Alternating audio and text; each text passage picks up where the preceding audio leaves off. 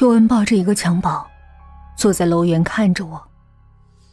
康姐，是你吗？我点点头。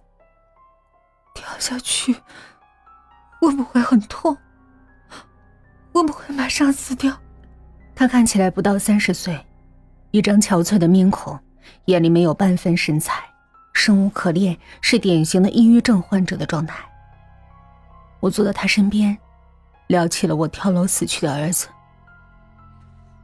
他头都摔烂了，全身粉碎性骨折。我不知道他有没有马上死去，但下坠的瞬间一定很害怕。听，风多大？扑通一声下去，啥都没了。就算中途后悔都来不及了。你老公知道你想死？他摇头，他很忙，带我去看过几次医生，还让婆婆来陪我。但我只要一抱宝宝，婆婆就把孩子抢走。我要死，也要带我的孩子走，不能留他一个人，孤零零在这世上受苦。我闭上眼睛坐着。你直接推我好不好？我可以看看你的宝宝吗？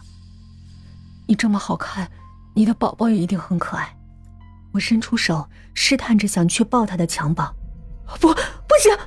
他警惕的盯着我。好多人想抢我的宝宝，万一你抱不稳，被人抢走怎么办？他抱着孩子挪动屁股，一步步往更远处的边缘移动。我闭上眼睛，你赶紧推我。我深吸一口气，盯着他恍惚的脸，伸出了双手。秋文，突然，一个男人大喊着他的名字冲了出来：“你别过来，刚姐，快快推我！”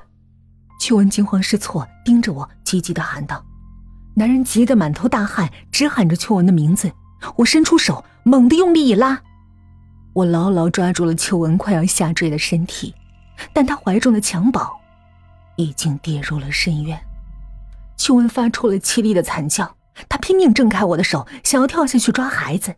男人已经扑过来，用力抱住他，三两下把他挪到了安全地带。我跌坐在天台上，浑身发软。康姐，太谢谢你了，要不是你通知我，后果不堪设想。男人是秋文的丈夫阿杰，秋文私信我帮忙的时候。我以通知她丈夫给她孩子收尸为由，套取了阿杰的联系方式。不客气，多关心你妻子吧，别老那么忙了。别以为抑郁症不是病，别等你失去老婆才知道后悔。我扶着墙，顺着楼梯走了下去，耳边依稀听到夫妻二人抱头痛哭的声音。阿杰准备去辞职，陪秋文去医院，还安排了一系列的旅行计划。花坛边，水泥地上，一个粉红色的襁褓散开，里面的假娃娃摔得四分五裂。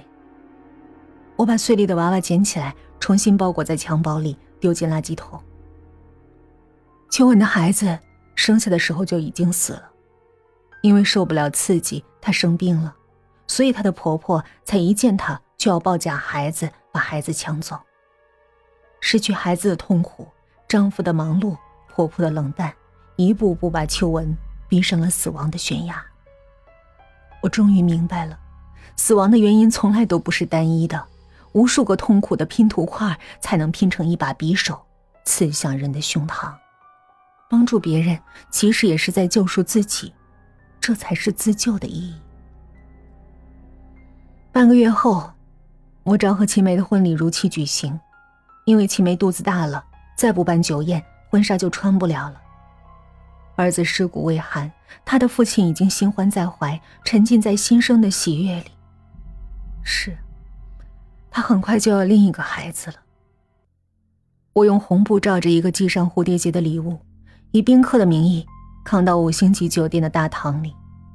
婚礼豪华无比，空运来的鲜花、晶莹的水晶灯、如梦如幻的纱幔，布置的像美丽的童话王国。莫昭和秦梅在台上讲述着他们相见恨晚又来之不易的爱情故事，我扛着礼物，在众人惊讶的目光中走了上去。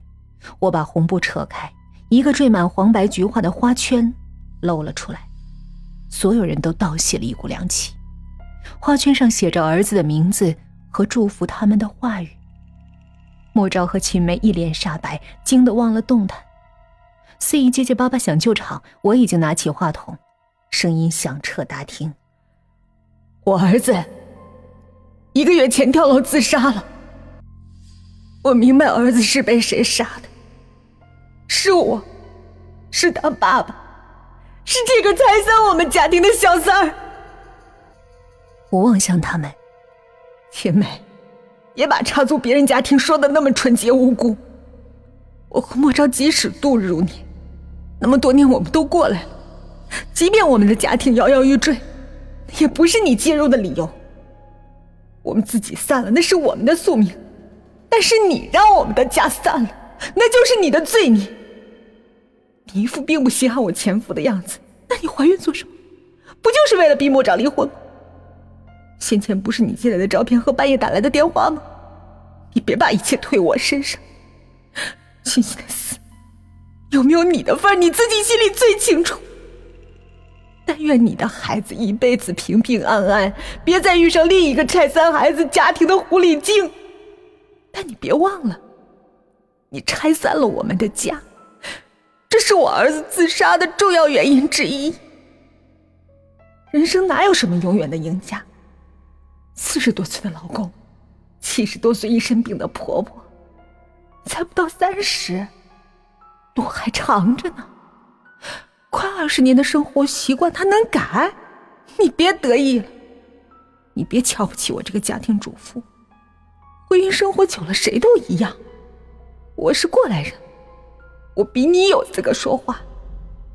来日方长，咱们走着瞧。大厅里，宾客瞠目结舌，议论纷纷，甚至有人拿手机拍下了这荒唐的一幕。我要莫昭和秦梅经历一场永生难忘的社会死亡。